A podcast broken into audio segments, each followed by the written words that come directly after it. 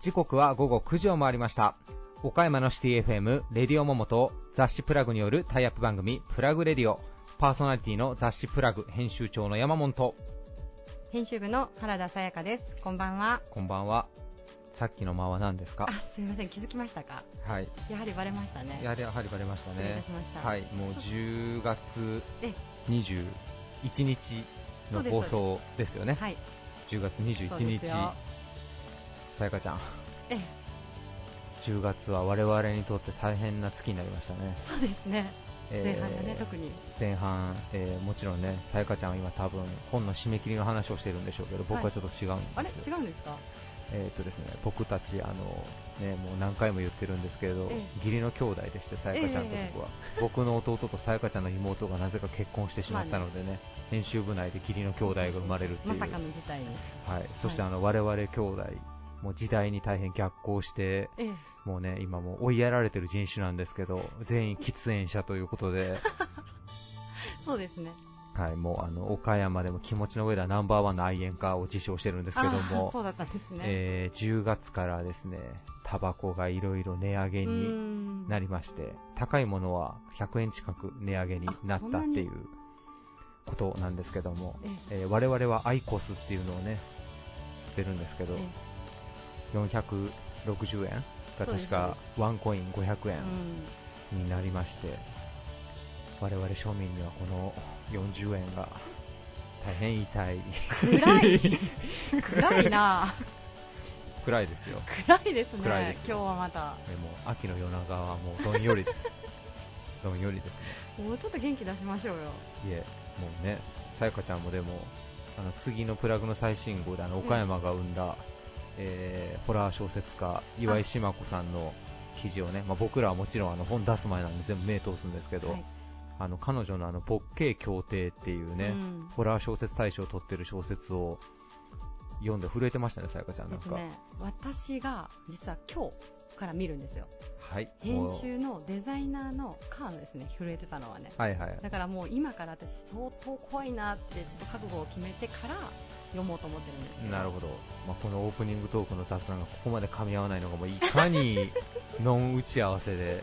別に収録を軽んじてるわけではないんですけど、ええ決してそういうわけ決してそういうわけでではないんですけどね。はで、まあ、ちょっとですね、調べてみたんですよ。ええ。まあ日本のタバコもまあだんだん上がってますけども、はい。えー世界のえータバコが高い国トップ10っていうのをこううんちょっとこう調べてみたんで、今日のオープニングトークはですね、またあの iPhone を片手にそれを皆さんの前でこう読んでいくっていう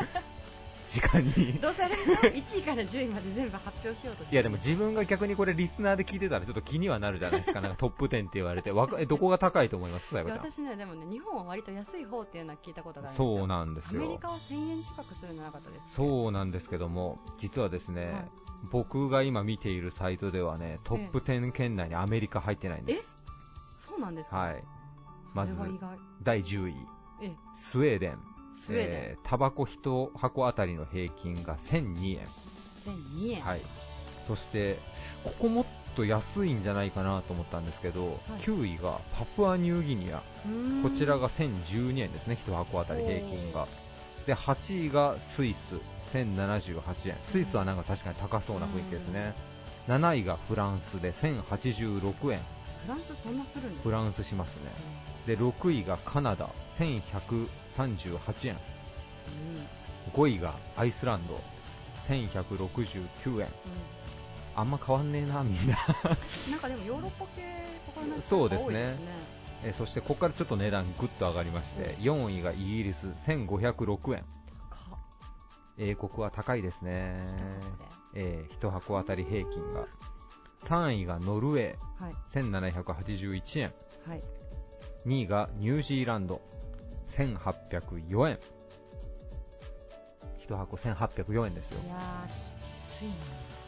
きついですよきね。そしてですね、ええもう栄えある喫煙者にとって一番もう住みにくい 国罪にくい、罪深い国ですね。罪にくい。ちょっと意味がよくわからない。住み住みにく、い住みにくい住みにく。い住みにくいというかもうね、喫煙者の中では最も罪深い国ですけど、えーオーストラリアが、えー第1位で1箱約1981円。もう2000円ですよね。ーはい。酢一箱が。うん。酢1箱2000円で。いや厳しいな。もらいタバコとか絶対できないですよね。ね。もらいタバコ平気な顔で吸ったら本当ちょっとちょっとさやかにクラクションを鳴らしますかやっぱり。死刑かな もうあれだねなんか何が放送禁止コードかわからないけど、ね。完全に抵触してますよね多分。いたしました。いやー日本もでもゆくゆくは。いやそうなるでしょうね。でもなんかあれですもんね、こう値上げして、まあ、喫煙者増やせばいいっていう話もあれば、うん。まあ、タバコ農家さんとかもあるから、難しいとこですね、政治家さんもこれはバランス取るのが。でも結構な税収もあると思うんですけどね。ですね。もらいタバコといえば今すごいしょうもないことを思い出したんですけど、3年前にちょっとニューヨークに2週間ぐらいマンハッタン中を回ってて、うん向こうってもうみんなね、ポイ捨て半端ないんですよ。もう至るところでみんな当たり地球はゴミ箱かと言わんがばかりに、ねそれねフランス私ももう7年前ぐらいですかね行った時に旅行で。すごかったですよポイ捨て率ですよね。で、なんか至るところに喫煙所があるから、はいまあ、僕も普通にこう吸ってるじゃないですか。うんそしたらなんか黒人の少年が、まあ、ちょっとタバコ1本くれみたいなこと言うから、まあいいよってうん。あげたら、サンキューって言いながら、10メートルぐらい歩いたら、まあ、うん僕の方に中指立てて言っちゃいけない言葉をこう連呼してきたりとか、ちょっと意味がよくわからない。なんでだろう。なんかもうかなりジャップをかなりこう下に見られた感じで、もうあれ以来誰にもタバコはやらないってもう心に固く誓ったんですけど、トラウマで。もらいタバコする人どう思います？いや私はねあの友達同士でいるじゃないですか。でもまあ何本かやっぱりもらったら箱を買ってそうそうそうそうそうそうそうそう。返すのがまあやっぱまだ最低限のマナーかなですよね。まあタバコ吸わない人からしたらもうね何言ってるか僕らなんかもう仮想敵国ですよ、もう僕ら。うん、まあパスかもしれないですからね。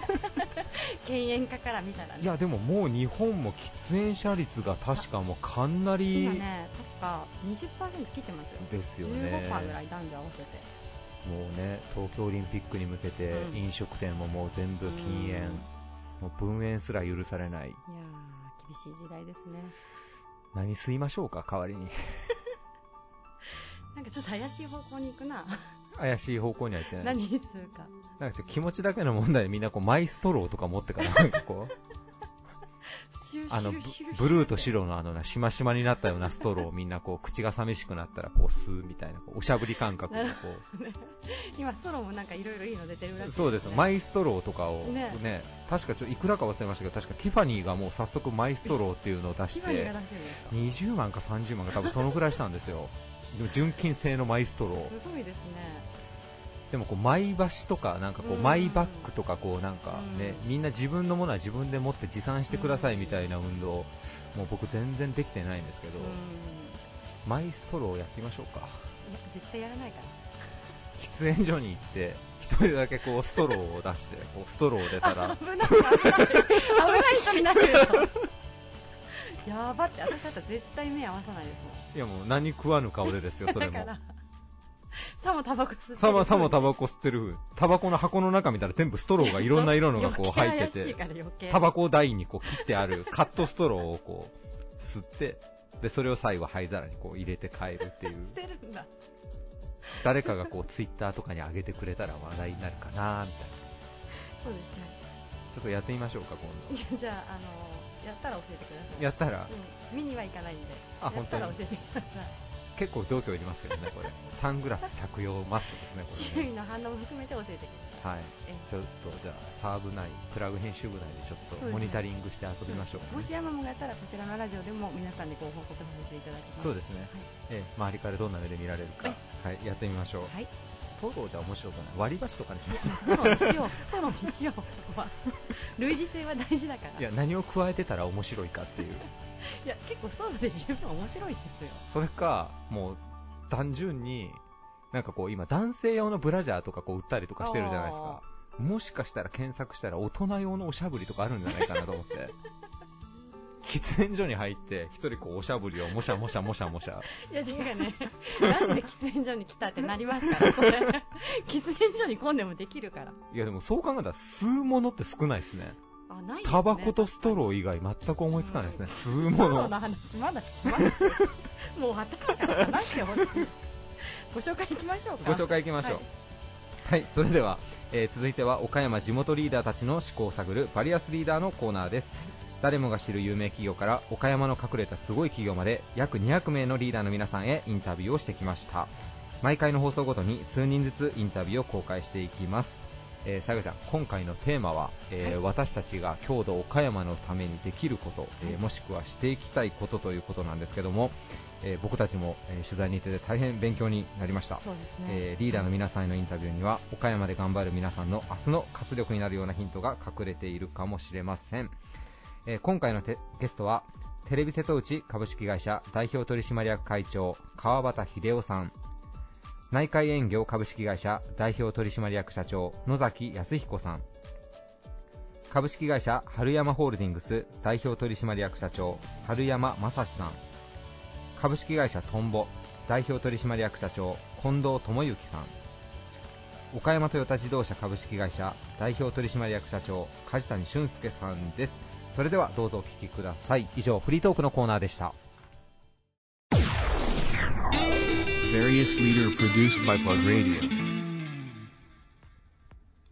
中四国唯一のテレビ東京系放送局キャッチコピーは「なんか好きじゃわ TSC」テレビ瀬戸内株式会社代表取締役会長の川端秀夫さんです。どうぞよろしくお願いいたしますよろしくお願いします。お願いします、えー本日のテーマがですね私たちが郷土岡山のためにできることまたしていきたいことというような内容でお話をいただいてるんですけれどもあのーテレビ瀬戸内さんとしてどんなことを今回挙げていただけますでしょうか？そうですね、えーテレビ局としての、おまあ、機能、いろいろな機能を持っておりますが、こういうものをフルに発揮して、えー地域をもっともっと元気にしていきたいなと、うん。いつも思っていることです。はい。はいフルに発揮というと具体的に会長どういった。あの報道制作、それから、えードラマの制作、えーまあ、ニュース報道ですね、うん。ニュース、ドラマ、それからあ特別番組ですね、はい。ドキュメンタリー含めた、えーそういうものに加えて、えーイベント、はい。おですね、えーそれから、まあ、情報という意味で言えば営業で、えー取ってきて流すコマーシャルですね、うん。そういうものもあの大切な情報だとはい。いうふうに思っておりますので、えー大事にしていきたいなと思っております。はい。それとお先日は大水害が、ええ。えーありましたがあーそうですね。そういう時の体制ですね、うん。えー情報を絶えず流していけるという体制をもっともっと頑張って、うん。えーしっかりしたものにしていかなければならないなというふうに思ってます。一つその防災ということに関しては、あの岡山の県民皆様含めてですね、改めてこう身が引き締まるような思いをした今回の災害だったんですけれども、はい。まあそういった中でも、ええ。あの地域の放送局としてええ。防災という面でも貢献していってくださると、そういうことですよね。そのことはいつもあの、うん。気になっておりましたし、うん。これからももっともっとやらなければならないなと、それは、えーもちろんあの通常の放送を絶やさないということでもありますし、はい。それからネットを通じてですね、えーもっとお情報を流していける体制を、えー作り上げると、うん。そういうことでしょうね。うん。はい。なるほど。先ほど今お話に出たあのインターネットという部分なんですけれども、ええはい。あの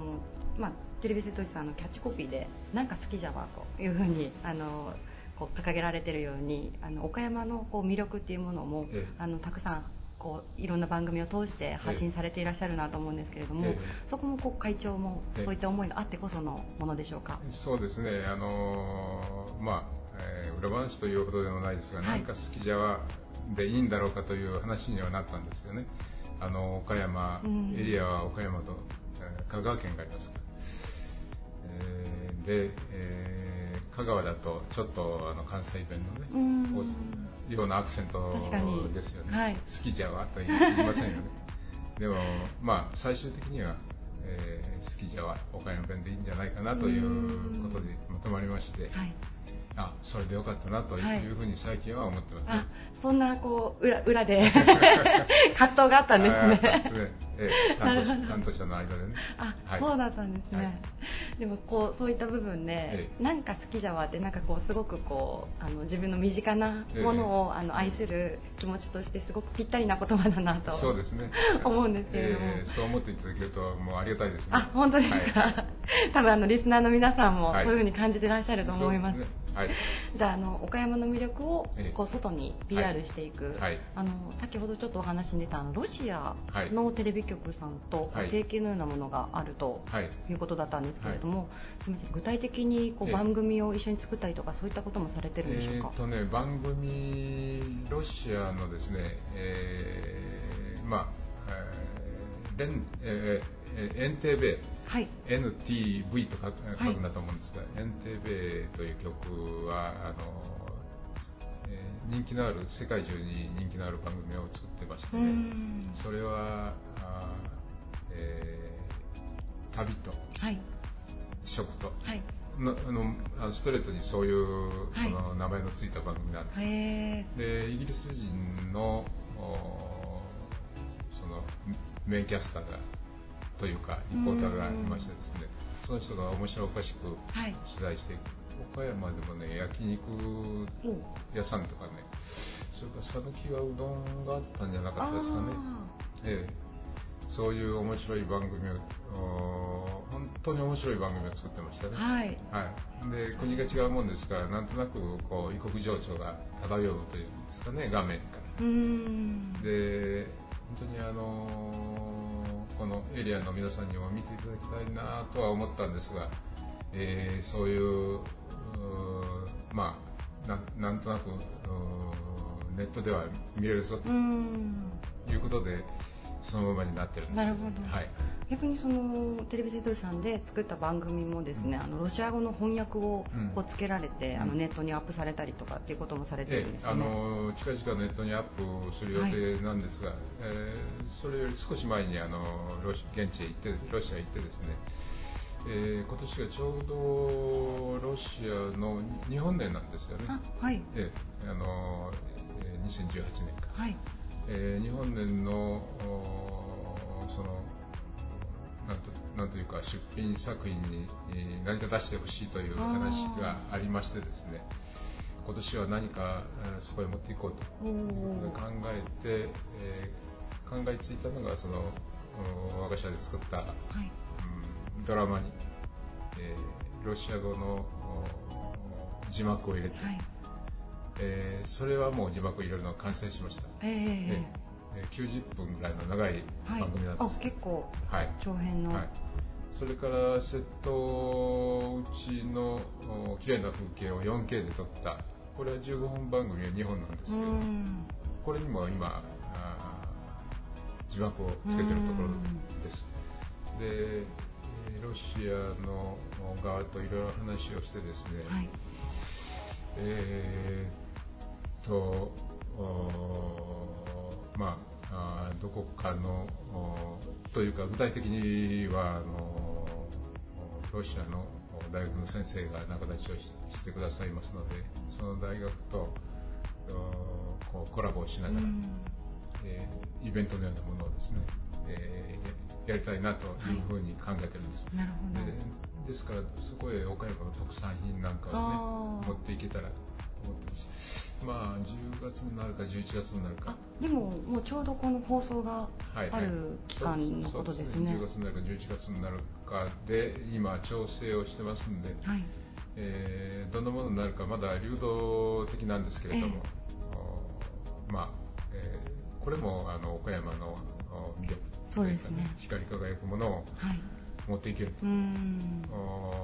たくさん持っていければいいなと思ってるんですけどね。あとはその先ほどちょっとイベントという言葉が出たんですけれどもあの企画主催されていらっしゃるあの岡山をま外にこう PR していくようなイベントも何個も手掛けられてると思うんですけれどもその中で先ほどお話に出たのママカリフォーラムさんでやられるイベントというのをちょっと改めてご紹介いただいてもよろしいですか？来てみて食べて陰岡山というタイトルでしてね、えーまあ、あの市町村やらあそれからそうですね、えー道の駅ね。うーん。もともとは道の駅でスタートしたんですが道の駅いろいろの、まあ、団体の方に集まってもらいましてでそこにブースをそれぞれのお市町村ですね、はい。えー市も町も村もあります。えーブースを出して、えーそこでいろいろな P PR をしていく。ということで、まあ、あのもう、えー何年になりますかね、もう10回目、えーぐらいになりますか、はいそんなになるんですね。はい。はいえー前進段階から入れると、そのくらいの回数になりますね。えはい。あの岡山と同じ岡山といえどもうん。結構その県北の、まあ、新庄村さんであったりとかと同じこう玉野だったりとかで、また特産品が違うものですもんね。違いますよね。うん違いますよね。そういうのも改めて、ねええ。皆さんに実感してみられる機会があったらとても楽しいなと。そうです、はい。そうです。ええ。ですから、あの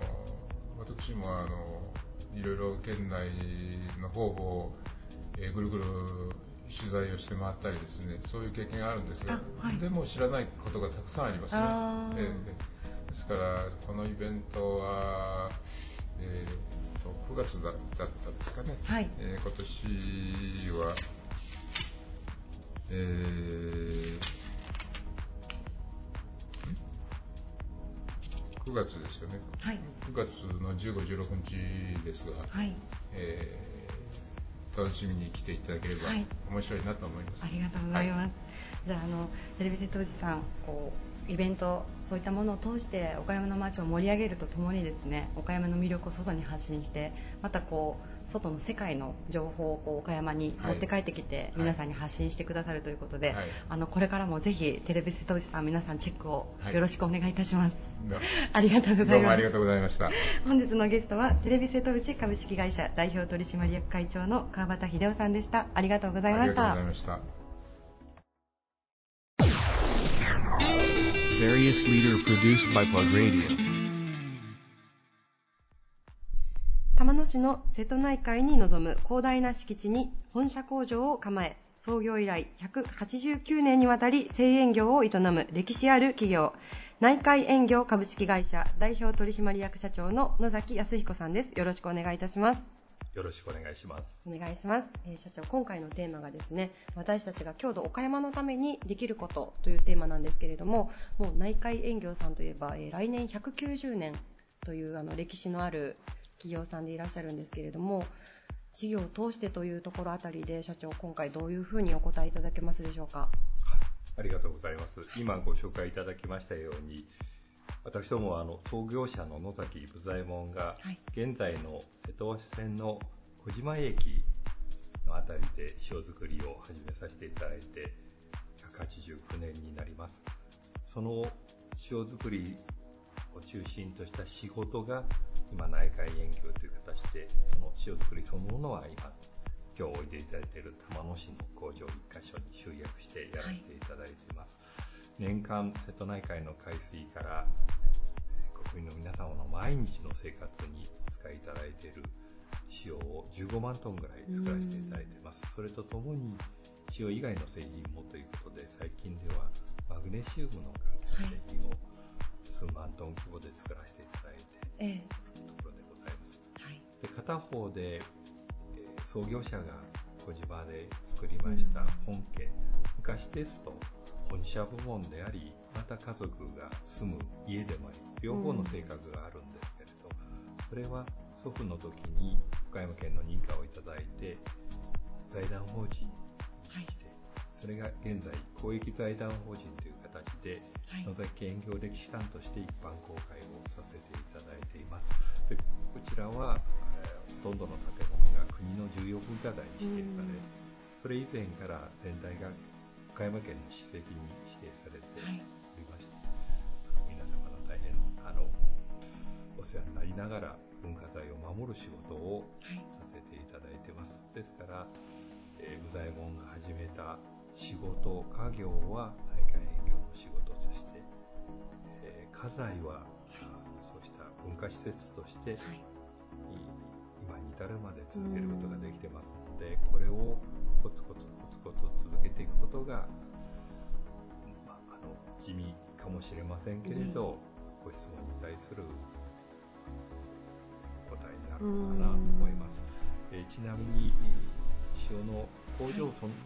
園業の社員そのものは120人ぐらいですけれど、ええ。えーそこから派生したグループ会社で今常用雇用者で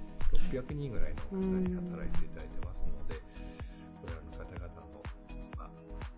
べく安定したはい。職を維持するというのもはい。当然一つの大きい課題だと思うことではい。それぞれの仕事が先につながるように努めていくのが我々の責任だと考えております。まあ、長い長い歴史の中のリレーの中間走者として、できれば先へつながる。あの世代の人たちがいたんでよかったなと後に続く人たちからはい思っていただけるように私たちの世代も先輩の方々に恥ずかしくないように努めていかなきゃいけないなということは日々話しております。なるほど。じゃあもう一つこう家業として始められたあの園業、製園業という分野をですね、もう現在その地域の雇用を大きく担うところまで成長されて、でまたあの野崎社長が今28年目社長に就任されてからはい。とおっしゃってましたけれども、その部分でこう製園という分野も何かこう大きな変化もあったというお話だったんですけれども、そうですね、はい。瀬瀬戸内海の海水からはい、塩を作るということ自体は変わってないんですが、その時代時代とともに、はい。その作り方あるいはその品質の管理のあり方というのは随分変わってきてますで、はい。最近の時代ですとどんどん需要が増えるっていうことはなくてはい、残念ながら国内の総需要は減る傾向ですが一つその我々の塩は大部分が皆さんの口に入る塩ですから、はい、安全とか安心とかうん。安定教訓に対して大変強いご関心が持たれる時代になってきています。ですから塩を作る側でも、えー、分かり間違っても変なものが入り込まないとか。はい、きちんとした設備で、はい、えー安心な塩をうん、ここなら安全だなということ。そして安定した供給を続けられるそういう意味ではい、設備等を年々改善して、うん、お買いいただくお使いいただく皆様がはい、安心感を持って見ていただくご信頼を得るということが大変大事だというふうに考えて、えーみんなで取り組んでおります。なるほど、ありがとうございます。あと先ほどのあの家財のお話で出た、えー野崎家の住宅なんですけれども、こちらもあのちょっと一つ費用という部分でもですね、大変こう維持管理なかなかこう難しい側面がある中で、えーグループ会社さんだったりとかそういった皆さんでも支えてこられているということですよね。ありがとうございます。はいまあ、公益財団法人で一般公開させていただいて、ああいう地方にある施設にしては、はい。今でも年間3万人の人に入ってくださって大変ありがたい。それであの塩作りの体験等もしていただいているということで、えーありがたいんですが、どうしても古いもので規模が大きいものですから、うん。だんだんだんだん傷んでくる。うん。で公の方も補助の対象としてはお考えいただいているんですが、はい。しかしそれは予算の制約その他がありますから、はいい、いつもいつもというわけにはいきません、ええ。そうするとどうしても平たくてお金がかかってそれを皆様からの寄付ありがたいことに個人でも寄付してくださる方々もおられますが、まあ、はっきり言ってあの寄付をはい内海グループの会社にも年々お願いして、それであの傷んでいく文化財のはい。維持、修うん理、修繕、維持等に使わせていただいている。そういう面では、えーその内海グループの会社が健全でやっていられることが、はい。そこの維持にも費用の面では役、ええ。まあ、力になっているというのが現実うでんあります。まあ、あのそういうことで、あのはい。仕事の方も文化財の維持の方も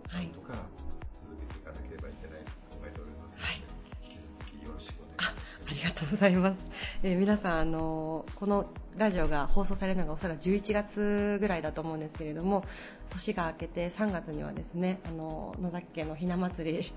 大変有名な行事もあるかと思います。はいそちらもリスナーの皆さんにはぜひぜひチェックしていただけたらと。はい思いますあの最近はい近年恒例で、これはもう、私どもがというよりも地域の方がはい力になって、私どもは場所をご提供しているわけですけれど、はい地域の方の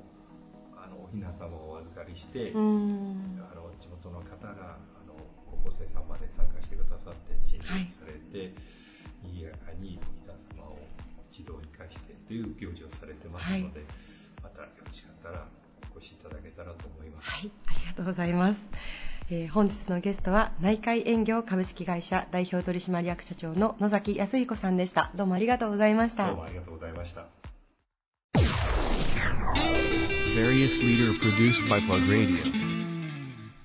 全国に約500店舗を展開する紳士服、レディース服の大手専門店。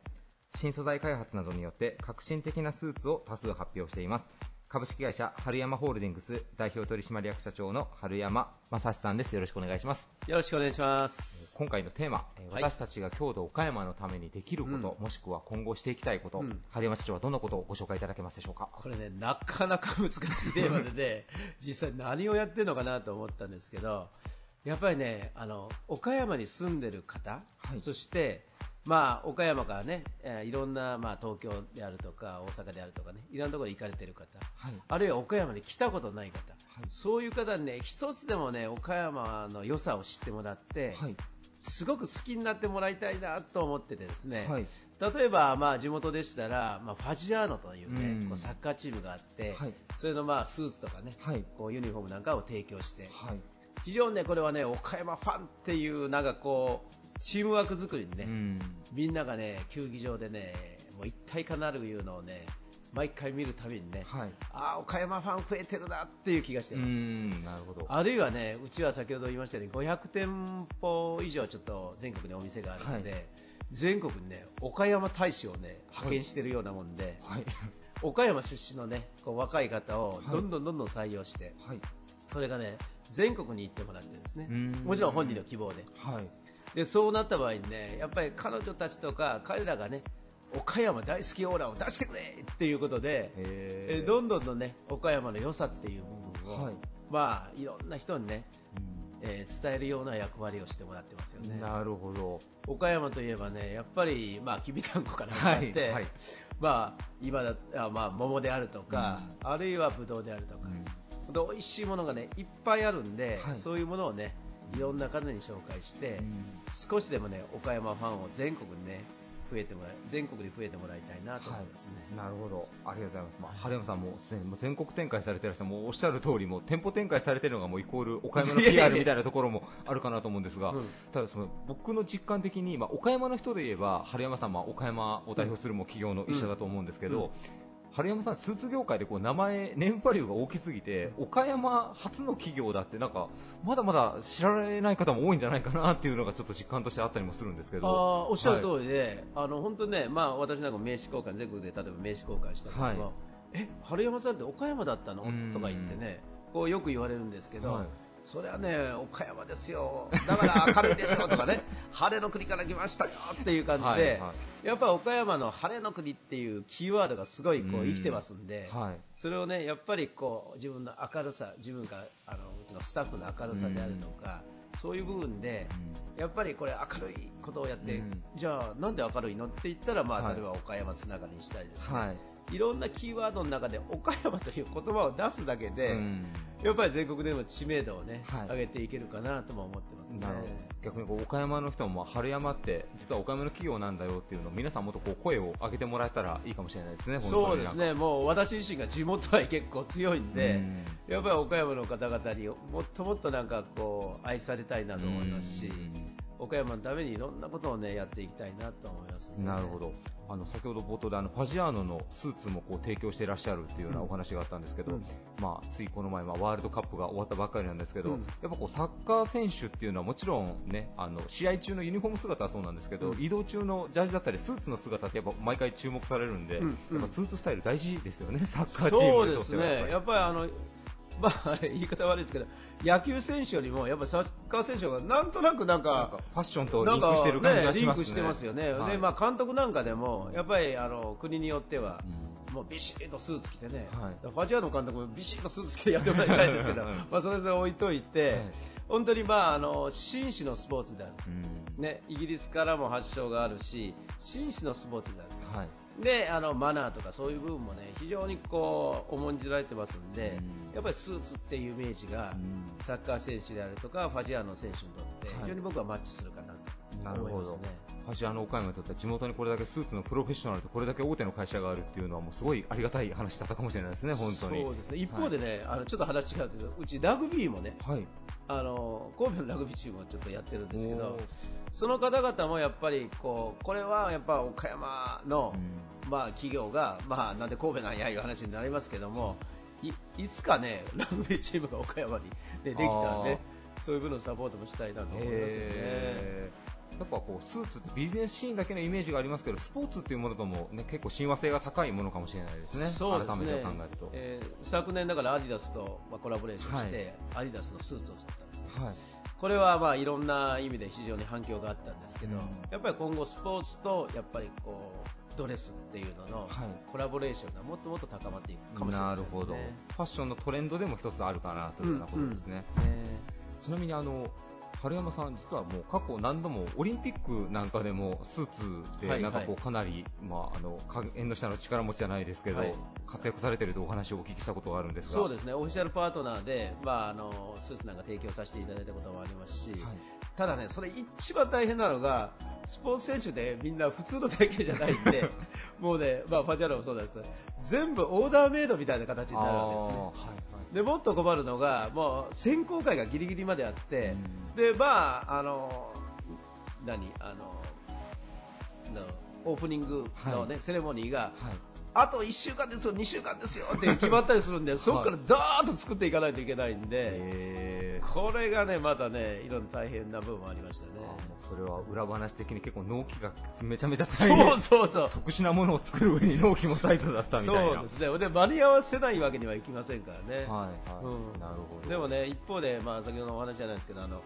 繊維業界が非常に岡山っていうのは強い部分もあったりして、はい。岡山なんですかって言ったら、あそうなんですよ、岡山なんです。岡山繊維が強いからねっていうことで、うん。非常にこうマッチングというかね、非常にイメージしやすい方も大勢おられますね。ああもうじゃあ晴れの国、まあ、ちょっとこの前ね大きな災害があったんですけど 晴れの国プラス、まあ、繊維の街っていうようなことももっと声を大にして言っていくべきかもしれないですね。そうですね、それもね、岡山の大きな特徴の一つかなと思いますね。なるほど、ありがとうございます。えー皆さんあのもう全国津々浦々で多分春山さんのまあ店舗を見たりお名前聞いたりしたときにですね、ぜひあのこの企業岡山の企業だよっていうのを皆さん声に出して言っていただけたらなというふうありにがとうございますはい思います。ゲストは株式会社春山ホールディングス代表取締役社長の春山正史さんでした。ありがとうございました。どうもありがとうございました。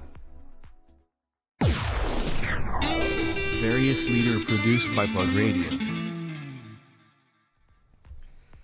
学校の制服や体育着、介護を中心とした医療品の製造販売で日本屈指のシェアを誇る会社、株式会社トンボ代表取締役社長の近藤智之さんです。よろしくお願いします。はい、よろしくお願いします。えー今回のテーマについてお伺いする前にあのプラグの、えー50えー春夏号最新号で実はちょっとトンボさんの特集をさせていただいてましてあの今回のテーマにも通じるようなこともたくさん紹介してますのでぜひ、えーリスナーの皆さんプラグの最新号でトンボさんのページの方もチェックしていただけたらと思います、えーでははいでは今回のテーマについてお伺いしたいと思います。私たちが郷土岡山のためにできること、えー近藤社長はどんなことを挙げていただけますでしょうか？そうですね。あのまあ他社がやってないところをご紹介しますとですね。はい。私どもあの奨学金給付の育英事業をやってまして、はい。まあ、公益財団法人発祥会とはい。いうのをあの設けてまして、はい。えー県内のお高校に入学する生徒さんを対象にですね、はい返済不要の奨学金を、まあ、給付する、はい。そういう活動をやっております。はい。これはあの私どものですね創業者初代社長のはい。三宅康政が、まあ、資材を投じて始めたことなんですけれども、はい。えー昭和31年1956年より、えー開始をいたしましてですね、はい。現在あの年間うん常時50名ぐらいのうん。小学生の皆さんが、はい。あの在籍をしていらっしゃいます、毎年15名ずつぐらいの小学生をあのお取りするんですけども、すでにもうあの社会に650名の方々ぐらいがあのもう社会に社会人として育っていおられまして、はい。まあ、優秀な方はあの弁護士さんとかですね、うん。お医者さんになっている方もいらっしゃいます、まあ、非常に皆さんあの優秀な方がたくさんいらっしゃいます。はいでこれはあの、まあ、中学を卒業して高校に進学する際にですね、まあ、家庭的に若干あの資金的に恵まれない、えーお子様を対象にして、はい。まあ、成績優秀者をお応募していただきまして、はい。その中からあー毎年15名ずつぐらいあの選びまして、はい。えーまあ、1年生から3年生まで在籍しますので、まあ、常時50名ずつぐらいの方々に、えー今奨学金を給付してまあ、そういう制度でございます。えー公益財団法人発祥会、えー関数字の8に正しいで発祥会ということで、えー奨学金というと最近ニュースでもね、やっぱその通常はまあ貸し付けということで卒業後には返済があって、まあ、それが大変だみたいなこともこうニュースになってるんですけども、とんぼさんではもうかなり早くからその給付型ということで奨学金創設されてらっしゃるんですね。そうですね、やっぱりあの今お話がありましたように、まあ、あの社会に育って奨学金を返済していくのがなかなか厳しくて、えーまあ、それが社会的な問題になっていることも一部お伺いしてるんですけども、はいまあ、当社ではあの創業者の三宅康政先ほど申し上げましたけれども、やっぱりあの生活的、まあ、あの学校に勉強学校に行きたいんだけれども、えーまあ、なかなかあのお金がないとかですね、うんそういう方々を対象にしてスタートしたもんですから、はい最初からあの、返済不要ということであのやってきたと。でこれはあのいろいろこの奨学金のお話も聞くんですけれども、はいなかなかあの珍しいですねというのはうんよく言われます。日本でも給付型でいうと、ひょっとすると歴史でいうと、もうかなり一番古いぐらいの部類に入るんじゃないですか、ひょっとすると。そうかもしれないですね。はいるほど。やっぱりこう、そっちもその、給付していらっしゃる生徒さんから何かこう、お声とかお手紙とかいただいたりするようなこともあったりするんですか？あの私もこの発祥会のはい。常務理事に、あなるほど。まあ、あのスポンサーということで、はい。常務理事に就任しておりますので、はい。えーこの活動はですね、えー年4回はい。ありまして、まずあの入会式ですね、はい。それから卒業生をお送りする感想会。はい。からあと夏休みの時と秋口にあの研修会がありまして、はい。このイベントに4回小学生の人は参加すること、うん。それからあの機関誌「やまびこ」というのを出してるんですけども、はい。えーこれ年に2回機関誌をあの出版するんですけれども、はい。ここに作文をですね、はい。えー投稿すること、これがまあ条件でございまして。ーなるほど、なるほど。ですから私もあの小学生の皆さんとはですね、うん。毎回顔はあの合わさせていただいております、えー。なるほど。いいですね。なんかこう、生徒さんから、あれですか、やっぱ、あれ、ありがとうっていう言葉もやっぱ、言われることもありますか？そういう。でそれもあの必ずあの、ん。ありがとうということが言われます。の で本当にあの特にあの感想会で卒業される生徒さん、本当に3年間あのありがとうございましたとはい。か助かりましたとか、まあ、それでやっぱりあのいろいろ自分たちのその将来の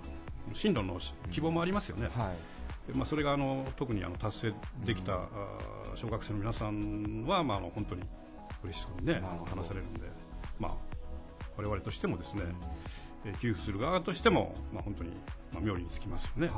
まあ、実際その、ね、子供たちのこう顔が分かるわけなんでこう、まあ、今後も続けていかないといけないなっていう気持ちにもなりますよね、それがあると。まあ、創業者が始めたということなんで、私は7代目ですから、もうこれあの会社が続く限りは永遠にやめられないんですよね。なるほど、ありがとうございます。えーそしてあのトンボさんというとですね、あのもうまあ俗に言う CSR 活動というか、まあ、社会貢献活動的なこともあのご紹介しきれないぐらいこうたくさんいろんなことをされていらっしゃるんですけども、社長あのもう何点かまたよければご紹介いただいてもいいですか？そうですね、あのまあ、特に、まあ、皆さん方におなじみなのはあのサッカーの J2 の、はい。ファジアーノ岡山のオフィシャルスポンサーになっているということ、からもう一つスポーツ関係で言えばですね、えーバレーボールの今年の秋から新しい V リーグというのがあのスタートしますけども、はい。そこのあの V1 という一部リーグに岡山シーガルズがあもう参それで参戦することが決まってますので、はい。まあ、こちらもあの去年からあのオフィシャルスポンサーをさせていただいてるんですけども、い。よいよ今年からですねこの10月のお試合からですねホームゲームでは我が社のですね、えービクトリーというブランドのお試合用のユニフォームをですね、えー採用していただくことになりまして、そのユニフォームでこの試合が見られるというのはですね、まあ、非常にこのお岡山の皆さんにもですね、はい。まあ、あのイメージとしてはいいんじゃないかなというふうに思ってます。なるほどはい。まあスポーツファジアーノとシーガルズのオフィシャルスポンサーということなんですけども、えー、近藤社長、あのトンボさんも本当に、ね、この3つ以外にもたくさんこういろんな活動をこうしていらっしゃるんですけども、そういったこう活動を展開されているこう、まあ、原動力というか、狙いっていうのはどういったところにあるんでしょうか？はい、あの特に、まあ、これあの少子化ということでは、まあ、全ての企業に、まあ、どちらかといえばデメリットに働くと思うんですけども、特に私どものあの事業展開がですね学校の制服、体育服、まあ、これを中心に、えー売上の9割以上をこちらの方で、あの展開しておりますので、はい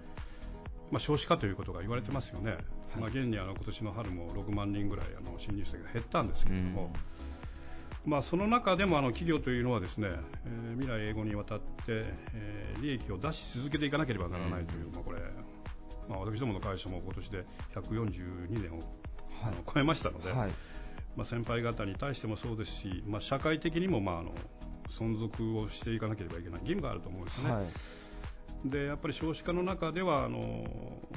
まあ、マーケットがうんどういうんですか衰退していくんで、まあ、売り上げが減っていくということをですね、どうしようかどうしようかということで、まあ、悩んでてもなかなかこの、まあ、活路は生まれてこないと思うんですけども。やっぱりいろんなあのことを展開していって、まあ、あの私どものあの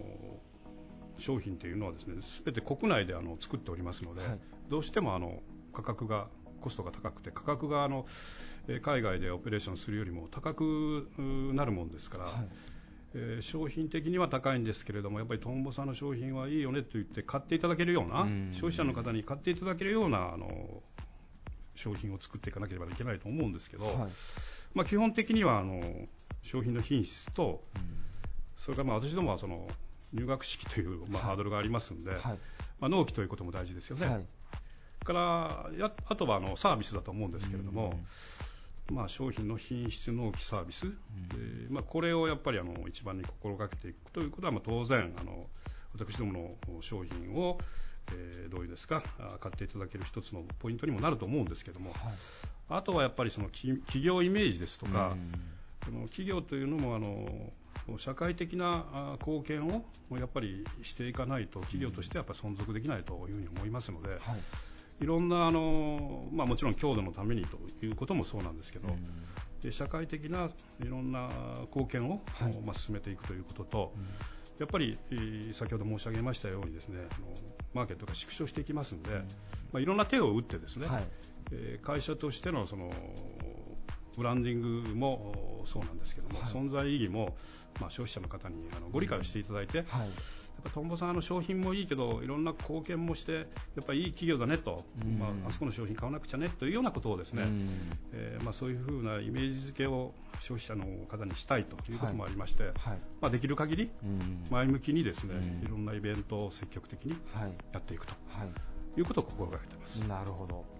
なんかあの冒頭の奨学金のところで僕があの、まあ、子供たちからありがとうって言われることありますかってお聞きしたのがあのやっぱその社長もこう、ね、会社を挙げてこう CSR 活動されてたら、まあ、要は感謝が多分返ってくるので、まあ、それでやらないといけないなっていうことにもなるのかなと思うんですけど僕以前からこう企業成長と CSR の相関性っていうのがこうあるのかなっていうのが、まあ、あのいろんな学者さんが調べてもまだ実は結論が出てないらしいんですけどなんかトンボさんの近藤社長のお話を聞いてるとやっぱ CSR と企業成長っていうのはかなりこう密接に相関性があるのかなと思うんですが社長はどのように思われますか？そうまあ、具体的にどのような相関関係があるのかということも理論立てて説明することはできませんけど、うんうんうんまあ、やっぱりその CSR の活動をしていく中で、やっぱり消費者の方がですねトンボのことを知っていただく、まあ、会社のことですよね、はい。それからトンボのその商品のことをあの知っていただく、まあ、そういうことからやっぱり、えー理解を深めていただくいうのはやっぱり CSR 活動をやっぱり一生懸命やってるところから始まるんじゃないかなと、うん。まあ、そういうふうに思ってますけど。はい、ありがとうございます。えー、トンボさん、本当にあの、ね、このラジオの中ではご紹介しきれないぐらいこうたくさん活動されて皆さんホームページなんかでチェックしていただくのもそうですし、あのプラグの50春夏号でもあの少しご紹介させていただいてますので、えー皆さんぜひチェックしていただけたらと思います。ゲストは株式会社トンボ代表取締役社長の近藤智之さんでした。ありがとうございました。ありがとうございました。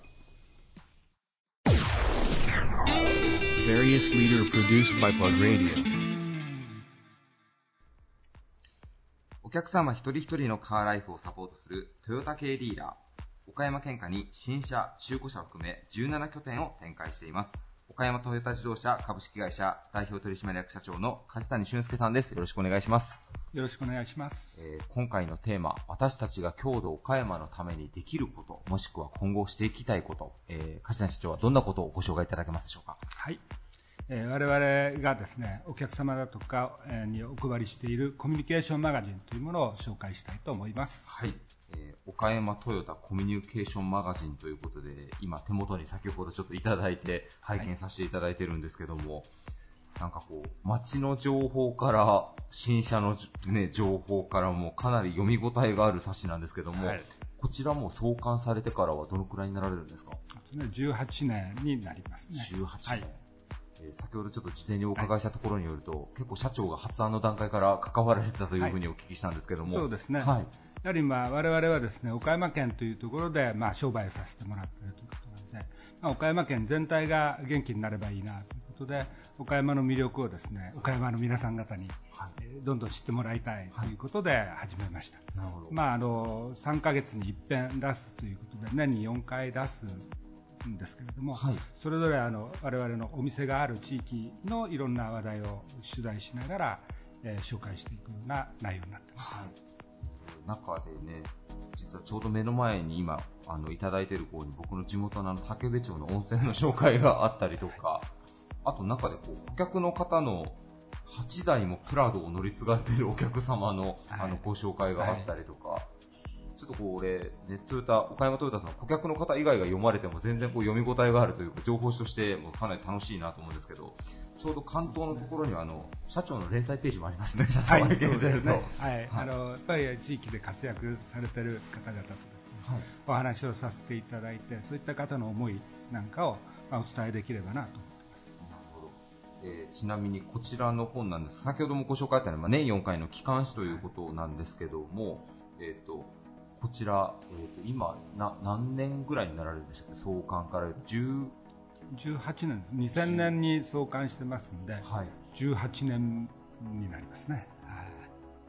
社内の機関誌でもそんなに長く続いてるのないかもしれないですね、社長、本当に。他の会社さんでもなかなか。どうまあ、それはね、あのつ続けられてるところもあると思いますけども、基本的にあの我々はそのその取材先を岡山県内だけに絞ってまして、はい。あの岡岡山の県内もこんないいとこあるよと、それはぜひあの車でね、うんえ行っていただきたいなと、はい。まあ、ドライブコースなんかも載せてますんで、はい。まあ、そうすることがですね岡山県全体が、まあ、元気になることにつながればなというふうに思ってます。なるほど。こちらの岡山トヨタコミュニケーションマガジンのその企画は各店の営業スタッフの方とか店長さんとかスタッフさんと今回どこ紹介しようかなみたいな企画を会議で決められたりもしてるんですか？会議というより、まあ、あの一緒というよりはあのそういったとあのお店の方からですね、はい。こういうところを取材してほしいとかいうそういう情報を上げてもらってで、まあ、あの毎回そのお店の紹介もしてますんで、はい。一つ一つのお店を取り上げて、まあ、そそこではどんなあのパフォーマンスをするかはそれをお店でいろいろと考えていると思いますけどね。あじゃあそのエリアのことはエリアの方が一番分かっているということでその方たちにアイデア出していただいて。そうですね。はい見てるとねなんかすごいお得なご紹介しているお店のクーポン券までついてるっていう。そうですね、はい。まあ、せっかくですから、あのこれをきっかけにそのお店も、あの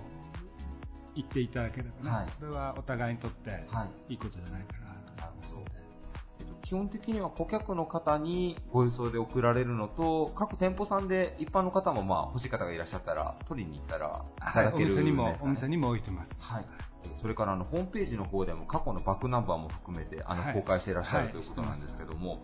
際どうですか、こう顧客の方、これ毎、毎月というか、あの年4回の発刊、楽しみにされてるお客様の声なんかもあるんじゃないですか、はい、結構ありますね、やっぱりあの楽しみにしてるよとか、読んだよとかね、はい、でこれ見ていったよとかね、うん、ですから、まあ、そういう意味で言うと、一つ我々とお客様とつなぐ、まあ、あの話題の一つにもなっ今、僕の手元にいただいているのは2018年サマーなんですけども、はい、ボリューム71冊目ということで。とりあえずはじゃあ100冊目指してっていう感じですかね、そうですね、まあ、これは非常に大きな、我々の会社にとりましてもですね、はい、まあ、お客様といろいろとコミュニケーションする上で、大事なあツールだと思ってますので、はい、そのことが、まあ、地域が元気になることにもつながればなとちも本業はあのプラグって雑誌を作ってるんですが、ちょっとうちも負けないちょっと一冊いただいて参考にさせていただいて、持って帰らせていただけたらなと思います。いや、プラグさんのも我々も参考にしてますよろしくお願いします。恐れ入ります。ありがとうございます。えー、そしてあの岡山トヨタさんといえばですねあの他にもまあ地域に根付いたさまざまな CSR 活動されてるんですけども、はい、僕の方からぜひちょっと社長にご紹介いただきたいんですが、えー、岡山トヨタさん、えー、年に一度チャリティーファミリーコンサートという、はい、あのイベントを開催されていらっしゃるんですが、はい、えー、こちらこう始められたきっかけとか内容なんかをちょっと改めてご紹介いただいてもいいでしょうか？まああの我々車を扱ってますんでそういった意味でやっぱりまだまだね車がだいぶあの安全になったとはいええー、事故等も起こしてますので、そういった意味で言うと、やっぱりさらにあの安全に乗っていただきたいということですとか、もう一つはやっぱり交通維持の方に少しでもまあご協力できればということで、はい、えー、始めました。まあ、あのそういった中でですねやっぱり小さなお子さんにもこう音楽を楽しんでもらえるでしかもあの我々がやってるのはですね地元のこうジュニアの方の発表の場にもしていただいて、はい、えー、まあ、みんなでこうそういった音楽を楽しみながら逆にあの交通安全についても考えられる、まあ、そのような場になればと思ってやっております。なるほど。楽しんで音楽を聴きながら、まあ、それの収益金をまあ交通維持修学援助資金として、まあ、あの茨城県の方にも寄付をされていましこちら始められたのはまだ最近の事業です最近ですね。はい、えー、ちょうど2年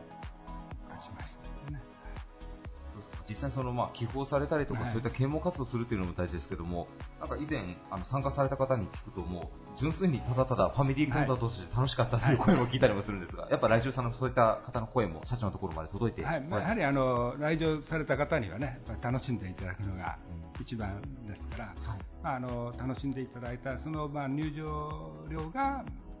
チャリティーになってるよっていう形なので、そういった意味ではまあ純粋に楽しんでいただければと思います。うん2017年は12月23日にイオンモールの5階、はい、岡山未来ホールで開催されたんですが、はい、2018年も同じぐらいの時期ですかね、開催を予定されては。い、2018年は12月の24日。24日の予定です。24日の予定で、かしこまりました。えー、皆さんぜひこちらの、えー、ファミリーコンサートの方もチェックしていただいて、あとあの、岡山トヨタコミュニケーションマガジンの方、あの、本当に素敵な冊子ですので、ぜひ皆さん一度手に取ってご覧いただけたらと思います。ゲストは岡山トヨタ自動車株式会社代表取締役社長の梶谷俊介さんでした。ありがとうございました。ありがとうございます。Various leader produced by Plug Radio. はい、バリアスリーダーのコーナーでした。ということで、もう今週もね、番組も終わりですけども、えリーダーの皆さんの格言というか、インタビューの中に皆さんのね、冒頭にも言いましたけど、明日の活力になるようなヒントあったんではないかなというふうに思います。はい、はい、それではさやかちゃん、次回までにね、喫煙所でこうストローとかおしゃぶりを吸ったら、どういう反応を周りがするかっていう報告ができるようにちょっと僕、ね、身をもってチャレンジしていきたいと思いますので、でね、はい、よろしくお願いします、はい、皆さん来週も日曜日夜9時どうぞお聞きください。それではさようなら。バイバイ。This radio produced by Okayama Premium Magazine Plug. See you next week